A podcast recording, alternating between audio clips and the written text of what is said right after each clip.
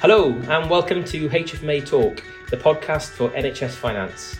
I'm Mark Orchard, Chief Financial Officer at Portsmouth Hospitals University NHS Trust. This episode continues our series of conversations where I get to talk to some of my current and former NHS colleagues working across all sectors and geographies right across the UK and beyond. If you're enjoying listening to this new series so far, you'd be doing me a great favour if you're able to spread the word amongst your colleagues and friends, and also on your social media platforms. And most importantly, please do remember to hit the subscribe button on your podcast app to subscribe to HFMA Talk so that you never miss an episode. And today is a special one as I have the privilege to be joined by Professor Alan Brace, who just a few weeks ago now retired from the most senior financial role within the NHS in Wales, having spent almost five years as Director of Finance for the Department of Health and Social Care within the Welsh Government. Alan, welcome. How are you today? And, and how has the first few weeks of retirement been for you? Afternoon, Mark, and lovely to see you again. And uh, thanks very much for the invite. Uh, yeah, it's very strange. Uh, I, I, got that mixed feeling of probably still feeling like I'm on holiday, uh, and the holiday just keeps going on every week. So uh, it's very strange. You go from a hundred miles an hour job, which I guess we all do, don't we? Uh, full diary, to actually just having all of the time to yourself. But uh, particularly enjoying it this week with the nice weather. So starting to to settle in quietly to to life in retirement and and just gradually slowing down, I guess.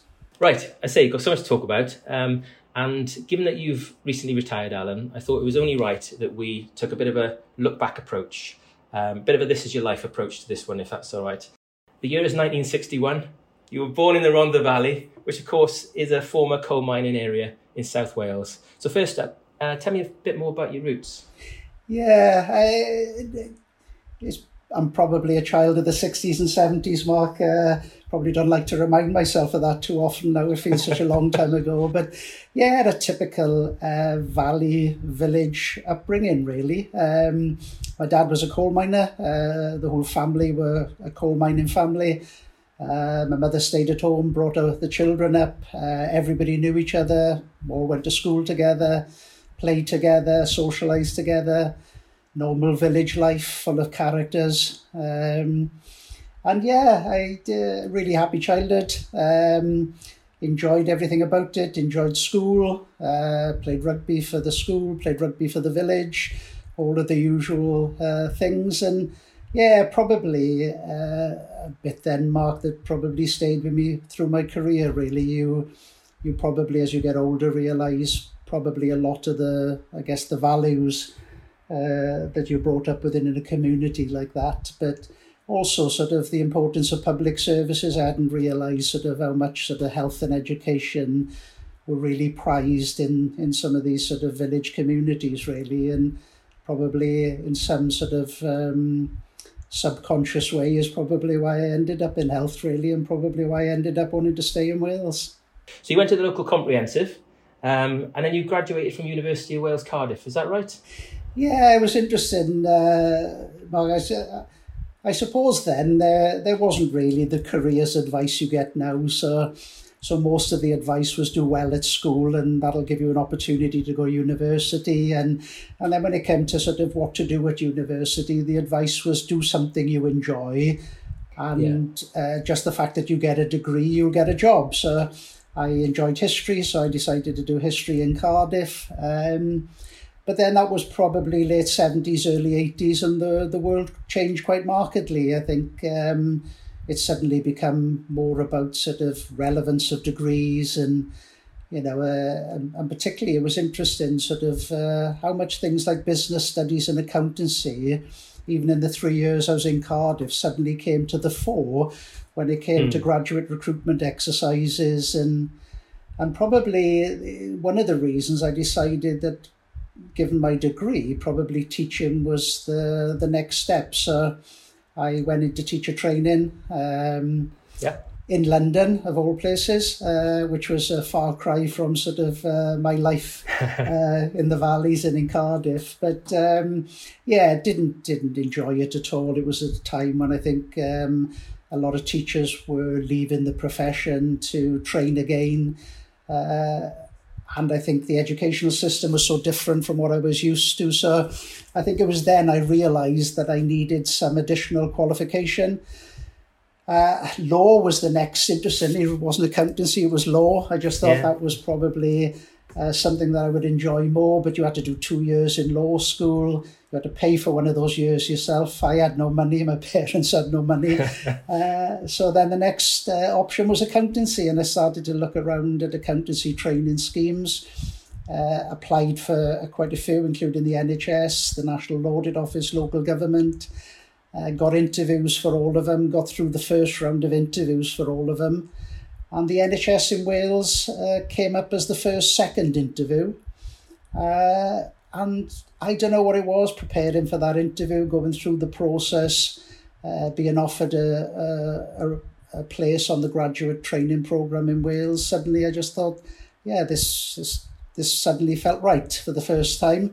Uh, up until that time, I was probably um, just drifting without any real sort of structure or good advice. And all of a sudden, it, this felt like something that um, probably felt right. So, yeah, that's how I ended up uh, in the Welsh NHS, really by accident. Probably more of a, a Lemony Snicket, snicket series of unfortunate events than a well thought out career path, really. yeah, absolutely. So, as you said, national uh, finance trainee uh, for the Welsh office, yeah. Um, and then you qualified, I think, uh, around about 1987, age 26. Um, I understand then you spent the next couple of years in local government gaining experience before you then went actually uh, back into the NHS. Is that right?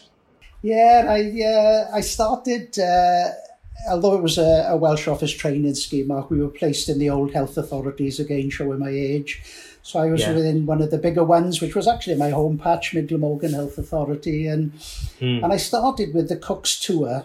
Uh, in Bridgend General Hospital is where I met my wife. Um, ah. Yeah, so quite sort of influential uh, in my life in a number of ways, really. But it, I really loved the operational buzz of working in a hospital. I did a weekend in A&E. I was a porter for the week. I just did so many different jobs and I just loved it.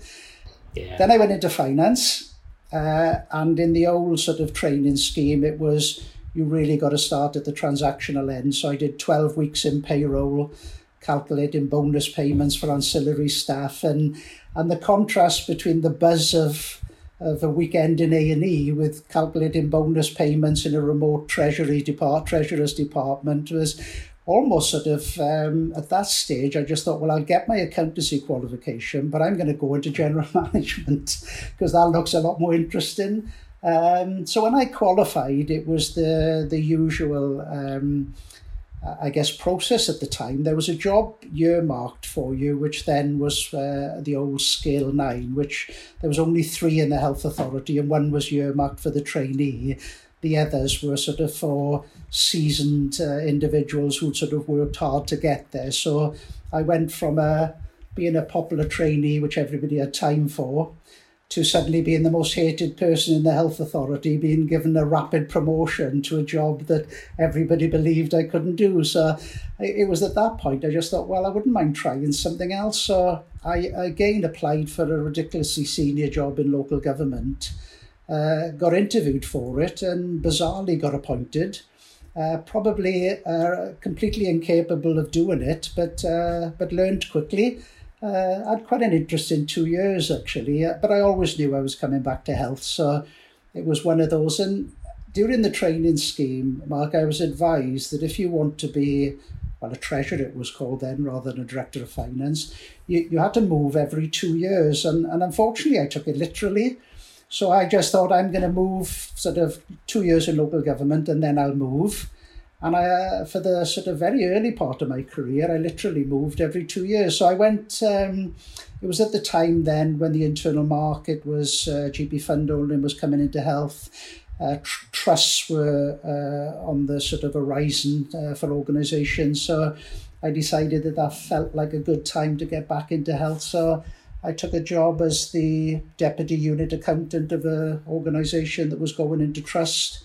And I did all of the work then with fund holding, uh, setting up clinical directors, giving clinicians their budgets. Uh, so it just felt like work. I, you know, for the first time, really connecting finance with the service, probably for the most enjoyable uh, uh, part to date of my career at that stage because it felt like working a lot with clinicians, translating finance into uh, service and service into finance. So a lovely connection and a great job to sort of uh, get back into. And and then you know what what I'm, I'm looking at your CV in front of me, Alan. Um, and and you, you know you then went on to um, become finance director, I, I, believe, at Rhondda NHS Trust, stage thirty-two. And then what's really struck me then was you spent the next um, the next sort of eight years or so um, in three finance director roles, all within your your, your home homeland, if, if I put it that way. You're at Rhondda NHS Trust as finance director. Then you went to, uh, then, and some of these, of course, change boundaries and names and so on. I'm sure, but East Glamorgan NHS Trust, and then Pontypridd and Rhondda NHS Trust. I wondered if there was something deliberate about that in terms of and how that felt really to step into a finance director role and to continue on that phase of your development in your home patch. Yeah, I'm definitely, uh, Mark. There was something, particularly the ROM, the Trust. Uh, yeah. Uh, two opportunities for me, really. I mean, uh, to work in a trust, but to work in a trust on your home patch, you yeah. know, with friends, family, community, where you were brought up, was um, felt like a unique opportunity. I mean, it, there was a lot of experienced people going for the job, so I was probably the very least experienced on the shortlist. So I didn't really have a huge expectation of getting it, um, but I did, uh, and that probably, um, you know, there's a couple of things I think then that sort of really made a difference. One you know, I probably had a lot of learning to do very early, but there were 30 trusts in Wales then with a lot of experienced yeah. finance directors that I could just watch and learn from.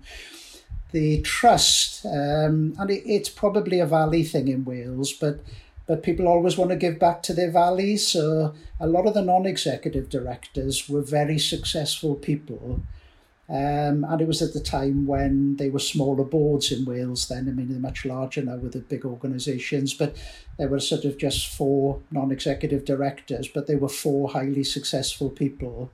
And I just learned a huge amount from them, you know. So I, I probably um, ended up uh, in a really lucky position. Uh, being the finance director of a patch I knew inside out, I knew the communities, I knew yeah. the people, you know, uh, my first meeting with the trade unions, uh, one of the trade union reps said, um, I'm your father's cousin.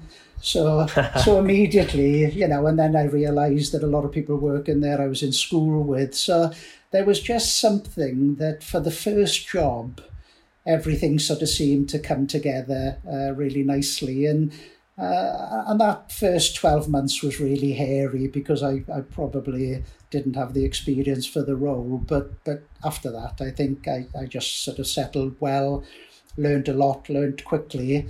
Uh, unfortunately, then got into this two year cycle. So I then decided I needed to move again. So I then moved to East Glamorgan Trust, but it was a bigger role. It was sort of running contracting, information, IT, deputy chief executive. So again, in a, a, very short period of time, I, I sort of took a lot of additional responsibilities on, which again I loved, I enjoyed, and um, and one of the things, Mark, that I think um, I learned from sort of rapidly moving through a lot of different organisations, and probably something that a lot of people don't get so much anymore is um, so very different cultures, very different leadership styles. Sure. Sure. And, you know, going from uh, one of the organizations that was very much sort of into that more macho culture, long hours, you know, really aggressive on performance, to East Glamorgan Trust, where I, I always remember on my first Friday, at about sort of um, half past four, the chief exec came in and just asked me what I'm still doing there. She said, "You've got a family. You should be going home for the weekend." And it was a bit like, "Well, it's only four thirty. It was you know, I've probably got a good few hours left yet, and and it was refreshing. Uh, and but she was a highly successful chief exec, and you just start to realise that, you know, there are probably cultures and styles that you were more comfortable with. Uh, but there's more than one way of doing things successfully and running a successful organization. So, so working in different organizations and seeing different things, I, I just think give me a foundation that I probably appreciated more in later life, and particularly setting up the Finance Academy and some of the other things. It, I drew drew on a lot of my early experiences, but I didn't realise it at the time. but I say, I come back to the um, the thing that struck me about your CV was that actually you're in the same sort of general patch because you then next moved on to Pontypridd and Rhondda. Yeah, yeah, no, I'd, uh, and it was interesting, Mark, because um, uh, in the year before the mergers in '99, I think it was, um, I was the chair of the All Wales Finance Directors. So I was chairing a group of 30 people that was about to go down to 15. Ah. And I was one of them. I was probably in that unusual position that the two organisations were gonna that were gonna merge were the two that I'd been the finance director for. So, you know, it was one of those. If you didn't get it, there was probably going to be some serious embarrassment. Um, but yeah, it was a fascinating uh, process, really, and and having to lead uh, all of the trusts by being chair of the the All Wales Finance Directors meet every month, and it's where most of the business in Wales has traditionally got done. So being chair of it is is quite a sort of privilege and an influential position for the the twelve mm. months you do it. But to do it when you know you could see around the table that there were thirty colleagues who were about to go down to fifteen, and all mm. of the sort of impact that that would have on the finance community was a great experience, but a sobering one. Uh, and yeah, I was one of the lucky ones to come out the other side, and uh, Pontypridd and Rhondda was the new organisation. And again, I carried on as uh, Deputy Chief Exec, Finance Director, Contracting, IT, Information, uh, procurement, you know, a whole, whole raft of sort of things added to your portfolio. But, but great times, again, a lot of continuity in the leadership team you know, bigger organisation, a, new hospital to commission in Royal yeah. Morgan. Yeah. And that probably, Mark, was the the downside of serving your own community is um, uh, you've got to put up with friends and family telling you how to run the organisation better and where the NHS fails. So you've got to prepare that every weekend somebody's going to tell you that you're doing a bad job and you shouldn't be doing what you're doing. But the other one was um, just professionally knowing that you're opening a brand new facility that's going to be great, but you're shutting quite a lot of hospitals. And there was a lot of small hospitals in the Rhondda that were paid for by miners' pennies. It was uh, miners sort of put a penny in a week to, to build a hospital.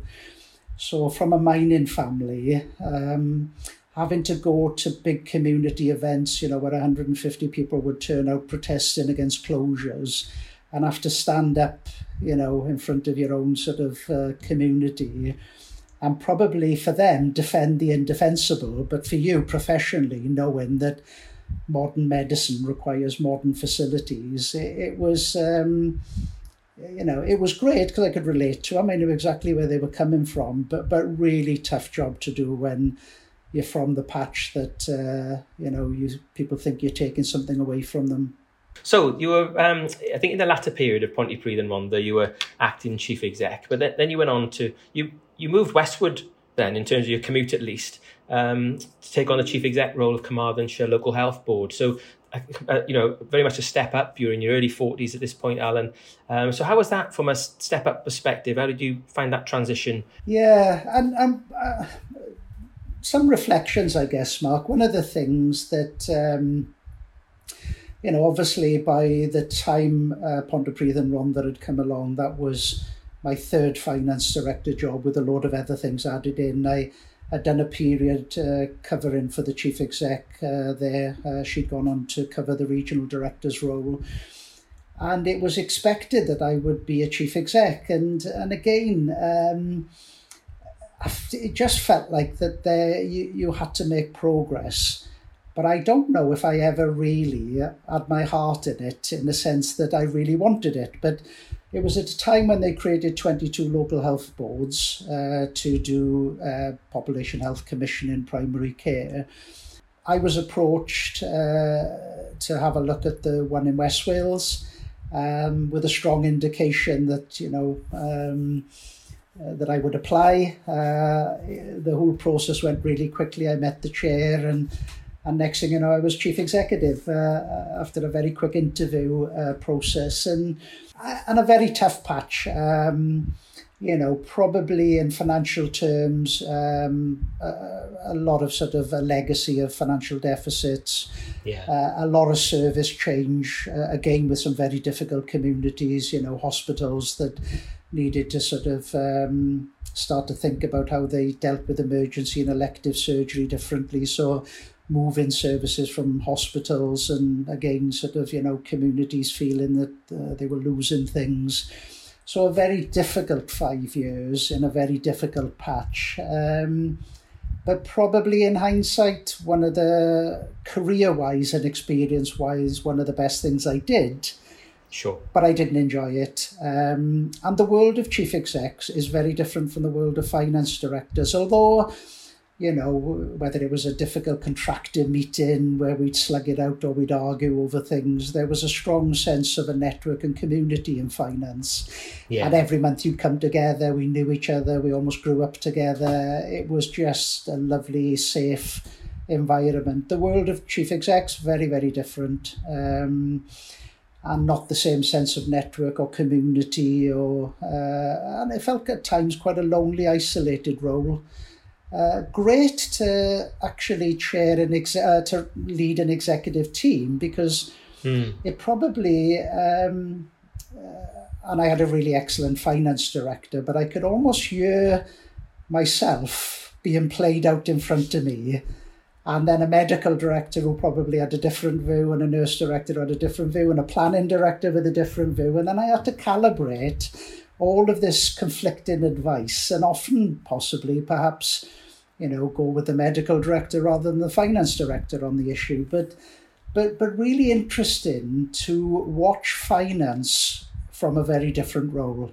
And, and I think was quite instrumental when I went back into finance then around um, some of the early work I did on what a modern finance function could look like and research because having watched it for five years, um, and also watched the downside of it. You know, a lot of finance directors slugging it out over difficult negotiations on money when possibly there were bigger issues at play. So you often just looking at some of the negative aspects sometimes of the world of finance and, and possibly thinking that there may be a different way to approach some of that.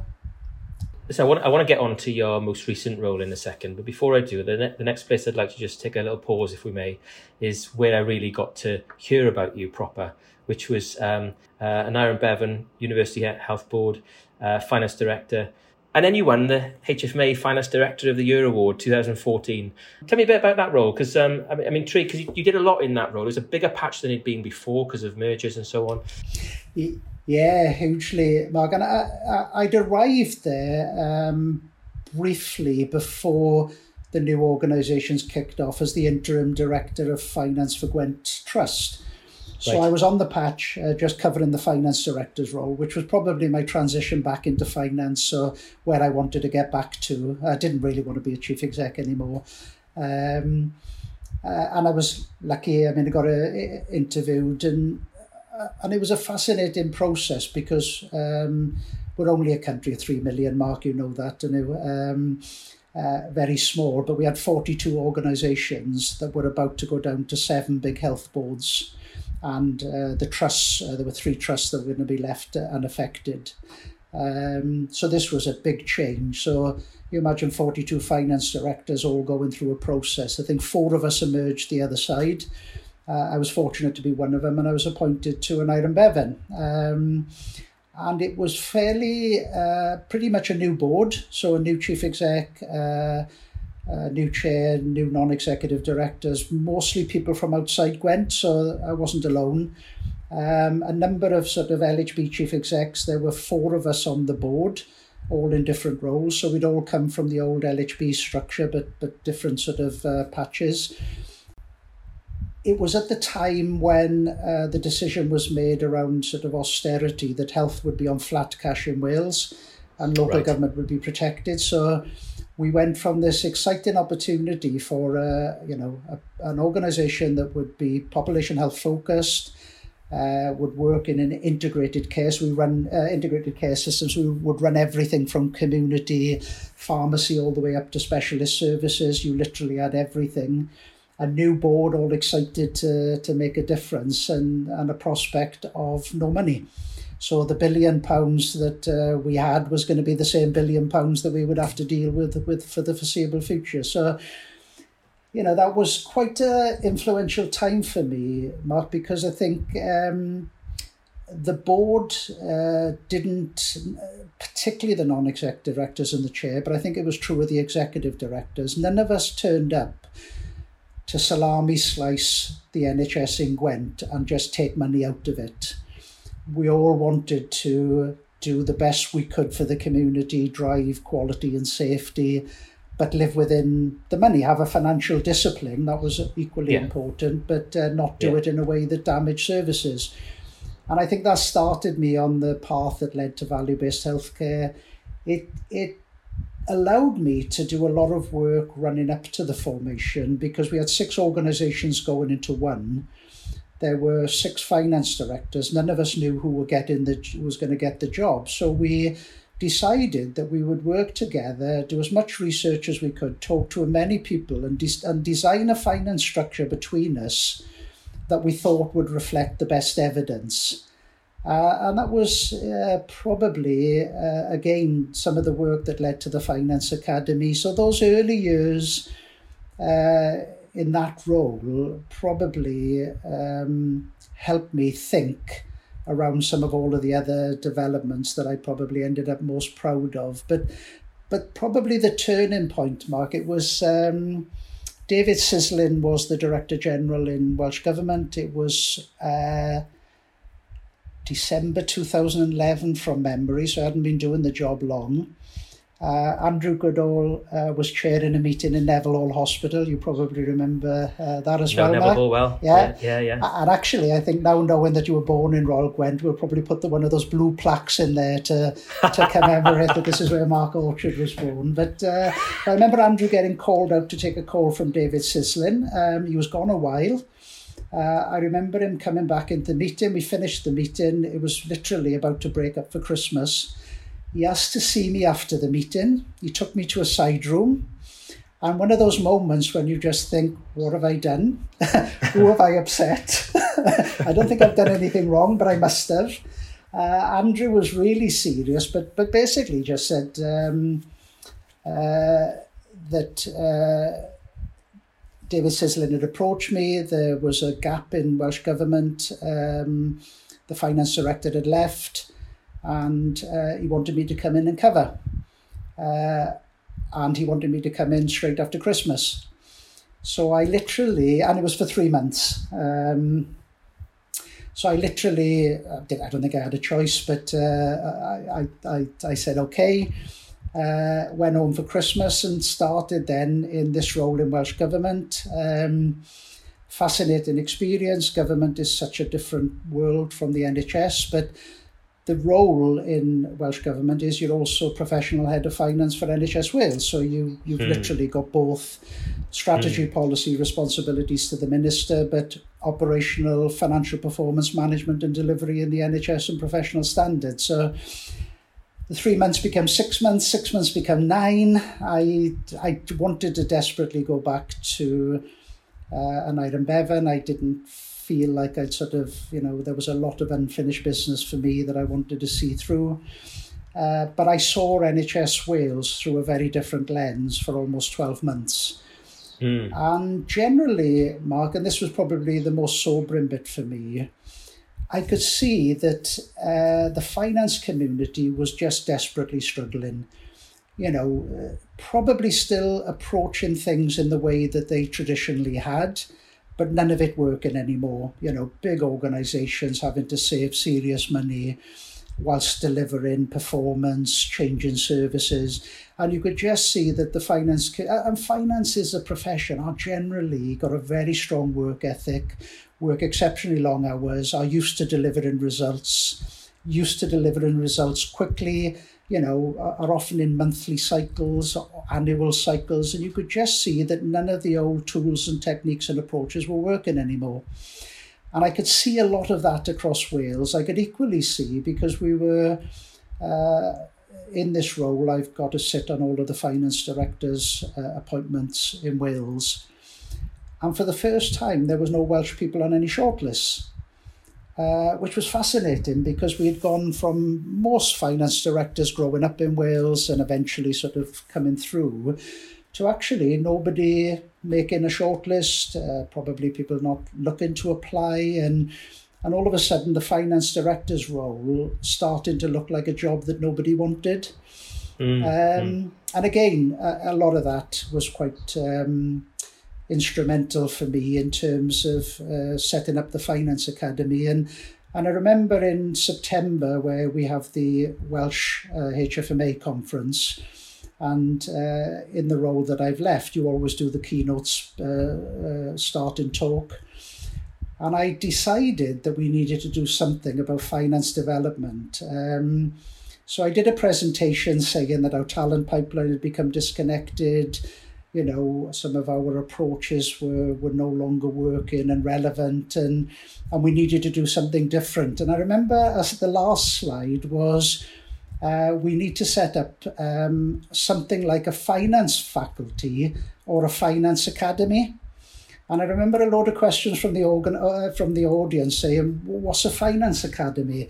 And one of those, Mark, where I had absolutely no idea, other than some broad ideas in my head. But that was the start then of a process, and I was determined to get it going before I went back to Aneurin Bevan so we could start to sort of build it. And uh, yeah, I was lucky then I went back to Aneurin Bevan. Uh, it led to me going over to Harvard to look at sort of the work over there and then the value-based healthcare. And yeah, I was uh, the team then, um, without me knowing, Mark put me in for the HFMA Awards. Uh, like you said, nobody from Wales had ever won it, so I didn't have any expectations at all uh, and was yeah just thrilled then when when I did win it. And and not for me really. I think more as a recognition for for the team and and for Wales really. It, it felt like a, a nice moment in time when the finance community were under so much pressure and stress and morale was quite low that you know at least we could sort of lift our heads and and sort of um, you know do something more that that felt like the UK sort of uh, recognizing something in Wales absolutely. And so, Alan, thank, thank you for that. And, and you, you then went back, of course, um, subsequently to the um, in the substantive role of Director of Finance, head of head of profession for the NHS in Wales, uh, uh, for the Department of Health and Social Care within the Welsh Government. Um, and then continued that development on and continued that work that you'd launched there around the Finance Academy in Wales and, and the Finance Delivery Unit. Can you, for the for the people on this listening to this podcast, particularly outside of Wales, Alan, who would be less familiar with those two two things. Can you just unpack that a bit more because I think those those two those two things in particular, the academy and the delivery unit in Wales, seem so strong, and I think feel got so much to learn from. Could you just unpack those for the for the listeners outside of Wales, if that's all right? Yeah, I, and uh, when the job came up in 2016, uh, Mark and Andrew Goodall, who was my chief executive in Aneurin Bevan, had been appointed as the Director General for uh, Health and Social Care and Chief Exec NHS Wales. So it was a very conscious decision then to apply for it, go through the process, and yeah, fortunate to get appointed. And and there were a couple of things then that I was just probably quite determined then to really sort of progress quickly. Uh, one was value based healthcare, so you yeah. know. Um, a good opportunity to suddenly do it across Wales. So so that was one of the early sort of actions. The Finance Academy um, had been growing, uh, but this role gave me the opportunity to start to sort of put it on a proper footing. So we suddenly had a team to support it. Um, we'd sort of all we'd already been working that there were probably four things that we had to pay some real attention to. Uh, one was developing our people, but particularly our talent pipelines, and not just for finance directors. We we needed to develop multiple pipelines that actually sort of went um, as deep into the organisations as we could, and to the extent that we wanted to work with universities. So we wanted to make the NHS an attractive place for graduates, uh, apprenticeship offers, offerings, as many offerings as we could for people to come into the NHS. And, and then once they were in uh, the NHS, is to support them all the way through their career and to make sure that we had real active offerings in everything that we did. So, developing our people, developing our talent. Uh, we we set up the graduate training scheme. It had been dismantled. We got that back up and running. Um, uh, did a lot on our various sort of talent pipelines. So that was one of the work streams, and we uh, subconsciously, Mark, and it's a psychological thing. We attended to tag finance staff development onto the end of the agenda for the monthly finance directors meeting, and having sort of gone through all of the difficult finance issues, there was no energy left really for finance staff development and no time. So I created the Finance Academy board, which I chaired, which actually met separately every month but was a space that that's all we had to do was to talk about finance development and our, our profession and what our, um, our ambition was. And we I didn't allow any deputies so it was very much a, an expectation the finance directors all pitched up that they would lead some of the work streams and be very visible in in their leadership. So of the four work streams all were led by finance directors. So developing our talent developing our people excellence in everything that we did, we realized that to add value, we needed to get our transactional bit as slick as we could so that uh, our routine work was was pretty much sort of automated, which give ourselves a lot more time to do business partnering, you know, driving service change, all of the better decision making stuff. So uh, creating excellence in basic sort of financial uh, disciplines was was one of the other work streams. Uh, then obviously uh, partnerships. You know, Wales is a small place, and uh, there's a lot um, at a government level about small country governance, how public services work together. So we we develop relationships, obviously, between Welsh Government, uh, Welsh uh, Wales Audit Office, local government, health, uh, fire and rescue, the police, uh, and we started to realise that each of these fed each other, so we could start rotating staff. So we could take trainees on together and they could rotate between public services. So when they came out the other end, they didn't really have the same barriers that perhaps I'd grown up with, where we didn't understand the world of local government and they didn't understand our world. So, so developing people who just sort of saw life from different perspectives was a real benefit, as well as having the opportunity to work with people like Wales Audit Office, so we understand their world, they understood our world, and, and rather than just have the normal set piece audits, there was opportunities outside to have more broader open discussions. So, so that was another key work stream. And then the last one, we just realised, and the lessons from austerity was we can't just rest on our laurels. We had to keep pushing for where the next innovation was. So innovation, value-based healthcare became another uh, work stream. Uh, and there was no sort of set objectives. It was just uh, freedom to say, where's the best and what does the best look like, whatever it is, and then go and find it and bring it back. And we'll pinch with pride and then we'll adapt it and Welshify it and we'll use it. Uh, and those four work streams, Mark, became quite instrumental, I think, in everything that we we did. And and I think once we got going, I just think it scaled quickly, it grew. And I just think by being open around, um, you know, sharing what we were doing, but but learning from from from others, we just made more and more contacts. And and the more you make contacts, the more you realise that all of us are grappling with similar problems, and none of us have got the answers. So, so it, it allowed us to. Um, to learn a lot quicker, I think, as a finance community. And, and one of the things I wanted to absolutely make this about is that the Finance Academy was all about, it, it wasn't uh, a Welsh Government ish, uh, thing, it wasn't a finance director's thing, it was, it belonged to every finance professional in Wales and it was theirs. And our job was to support them, not the other way around. And and I, and I hope that that's one of the things we've achieved. You know, the buy-in that we've got is great, and and now we're running multiple talent pipelines. We've got cohorts coming through, and and the recent finance directors' jobs have gone from uh, to a lot of them have gone to people from our talent pipelines. So we're starting to see the benefit now, which is nice. Yeah, yeah, fantastic, Alan. Um, you, the, the last part of your career, we we across, across the whole of the UK, in fact, across the globe, we faced some significant challenges, and we with the pandemic and so on. and um, and that must, must have brought with it some additional challenges in the role that you were in.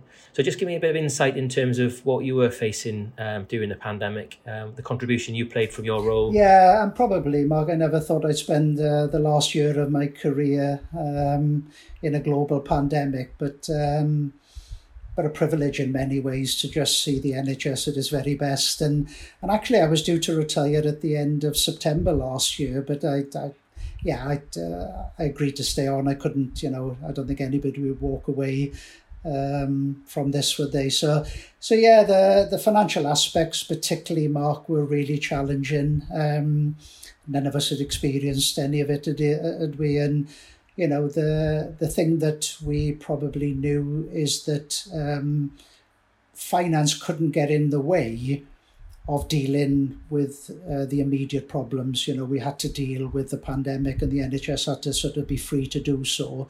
But this is public money, and I think you know, uh, and I guess this is where experience comes in.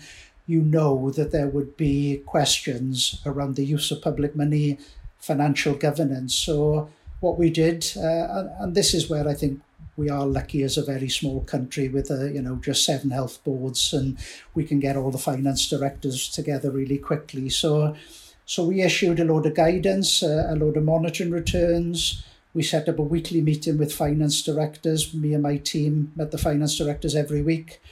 Uh, we monitored everything and for the first couple of months the job was really having a look at the impact and then working at a government level, both in Wales and the UK, to secure the funding. We knew that we had good governance. We paid a lot of attention to it. We got a national counter fraud service. We got a national internal audit service. So we actually just sort of asked those to have a look at everything we were doing. And if there's fraud, find it. If there are weaknesses in systems, find it. So we actively encouraged early on in the pandemic as much scrutiny as we could you know, we shared learning. Uh, we made sure that where people did some good board governance changes around decision making, that they uh, that they shared that quickly, and then we looked for good practice. The academy did a lot of work sharing things as rapidly as we could. The finance delivery unit were literally sort of working actively with health boards as well as nationally. So so we did all of that, and that sort of gave us a, a reasonable confidence that we, we, we felt in reasonably good shape. We secured the funding for the first quarter of the year, and we knew that we had enough for the second quarter. And then we just focused our attention uh, at a government level on making sure that we had enough money for the rest of the financial year. We, we allocated that out in the summer, and then we told the health boards to plan on that basis. They all produced plans, the finance delivery unit reviewed them, we done peer-to-peer reviews, so they all sort of subjected themselves quite openly and actively and happily to just uh, uh, each health board sort of being buddied up and, and looking at each other's plans and challenging each other.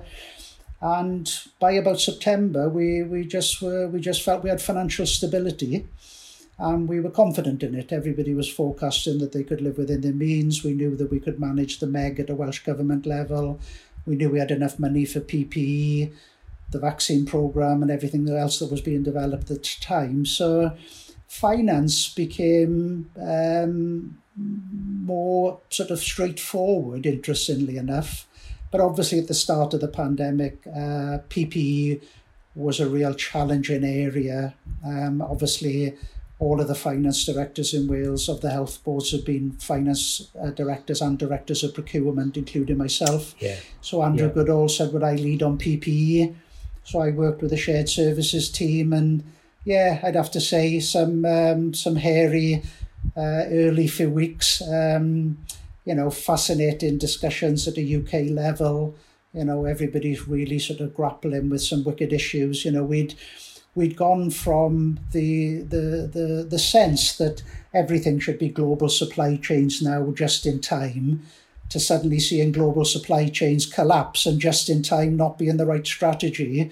So, you know, we went quickly to what could we do locally just in case, really. So, you know, having to sort of just rapidly sort of change everything that, you know, the your systems, your processes, your your beliefs had been sort of geared towards, all of a sudden not working anymore, and having to recreate something different. But um, but yeah, it was it was difficult, but uh, probably you know, uh, never really saw a weekend. Easter came and went, May bank holidays came and went. You know, it, it just felt like you know up in the morning, work until uh, late in the evening, and that just felt like seven days a week every week. Um, but yeah, we, we then started to sort of uh, get a bit of confidence that we had our sort of um, our sourcing strategy was delivering.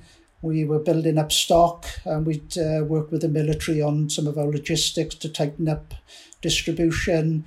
You know, I chaired a weekly exec meeting of all of the PP exec leads in the boards. We had sort of regular dialogue and yeah, it was uh, a weekly meeting uh, with the First Minister, weekly meetings with ministers. It was uh, pretty much sort of um, full on.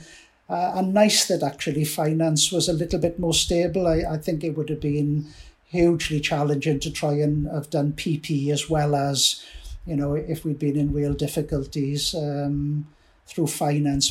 A lot of that will, be, will resonate with so many people, all, all people listening to this podcast from different parts of the UK and uh, in different roles. But um, those Easter weekends and May bank holidays and so on you just mentioned right back in the beginning of the pandemic, um, I think we were all all feeling the strain in different ways and you realise sort of just the human costs of it all as well. You know, as much as um, you know we know it's our jobs, don't we, and we want to do our best for the communities we serve. You know, I just think that public service ethos. I just think in everybody and you know, and finance people adapted themselves to loads of different roles, didn't they? But but also, I think at the time people were just going through this personally, know, they loved one's family members. So, you know, to keep sort of uh, pitching up working long hours, uh, you know, when people were equally sort of having to deal with personal loss as well, is just a testament, I think, to, to, to public sector workers and to the NHS in particular, really. And, uh, you know, what a fantastic sort of workforce we got and, and what a fantastic team finances, actually.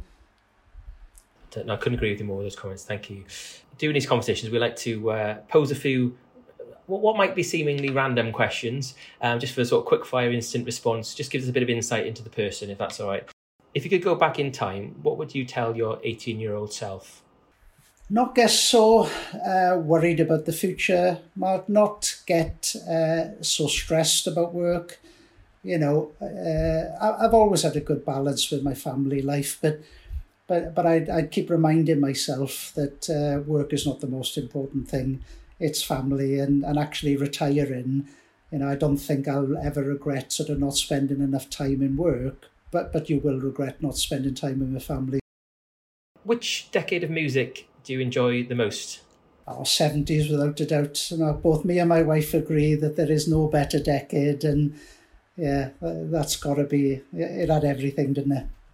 And anything in particular stand out from the 70s? Ah, just the whole sort of. Uh, you know, obviously early 70s for me, Mark was sort of the T Rex, the Sweets, and all of that sort of uh, those bands. And then, uh, interestedly, towards the end, sort of moving much more into sort of uh, the start of punk and and some yeah. of the sort of uh, some of the new sort of the new wave music, new new romance or whatever it was called. Yeah. So just the contrast, really, Mark, for me. Yeah, I love the 70s. Yeah, just.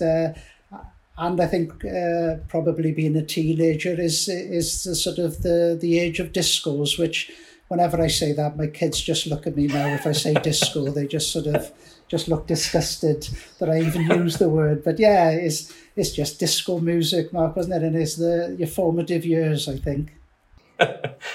Excellent. And, and my last uh, question in the quickfire round, and um, you can spend as long as you want on this one, Alan, in terms of your answer. Um, I just wonder what the most proudest moment of your career, looking back. On reflection, uh,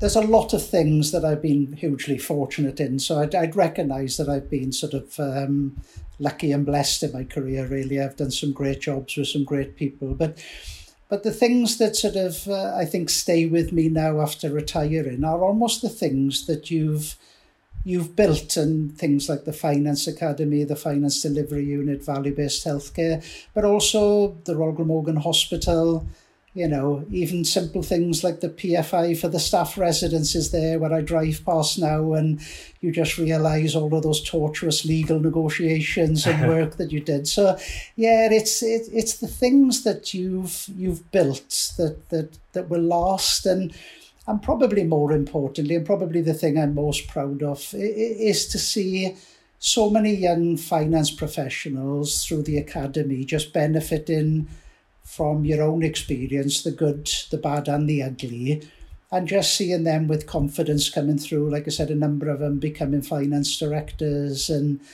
yeah, just that uh, sense of. Um, you know, leaving things in a better place and things that will make a difference in the future, not just sort of about you or you being around, things that don't require you to be around that that hopefully will will bring benefit for, for a number of years. So yeah, and um, you know, last going off, Mark, we uh, Wales became a global innovation hub uh, with the World Economic Forum, sort of the only country in four. Others were sort of more condition based, and and just seeing the opportunity for Wales to develop its work around outcomes and to know that if we improve outcomes, then friends, family, communities that you're from will all benefit from that. Is is quite a nice sort of uh, thought, I think. Uh, that actually not just making a difference to things finance related, that actually you can impact on services, which sometimes feels a little bit hard when you're working in in a difficult financial world and a financial discipline really and to think that actually you can through some other work make a, a real difference in everything from cardiovascular care to diabetic care etc is is quite a nice feeling really yeah Fantastic.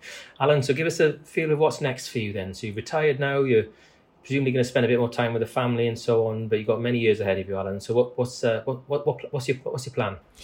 Uh, shed lockdown pounds in the gym, Mark, has got to be the, the, the early priority. I, I said I wanted to have the summer off. That was quite deliberate. You know, a lot of people advised me that always retire in the summer, which I think was good advice. Um, so I was determined to take the summer off. And and one of the things I, I sort of uh, said really, Mark, is I want to spend a lot more time with the family and perhaps travel when time allows. But um, but finance is a difficult world, and you've got a lot. You've got to knock a lot of square pegs into round holes often. So I didn't really want to do any more of that. Uh, but but work that was more about doing interesting things with interesting people and like you said you know things that can make a difference feels like something that would be worth sort of worth doing so yeah probably uh, i'm still involved in value-based healthcare work uh, so probably a bit of that um, if there is an opportunity to support the Welsh finance community around development or helping people, you know, um, share experiences, sort of support people, then yeah, definitely that as well, really. Before we before we wrap this up, I just wondered, Alan, if there's um, if there's any messages or any sort of final words maybe that you want to send to any former colleagues um, who I'm sure will look out for this podcast. Uh, just to say to them all, Mark, look, a huge thanks. You know, I I've been fortunate to work with a, a lot of talented people, but a, a, lot of sort of kind, genuine, helpful people who've helped me along the way, and uh, and have been a real pleasure to to work with. And and just hope that uh, all of them are enjoying good health uh, and, and happiness, really, Mark. And uh, yeah, and those who are still in work, um, uh, keep up the good work. Uh, and there is light at the end of the tunnel. Alan, I've enjoyed this conversation so much.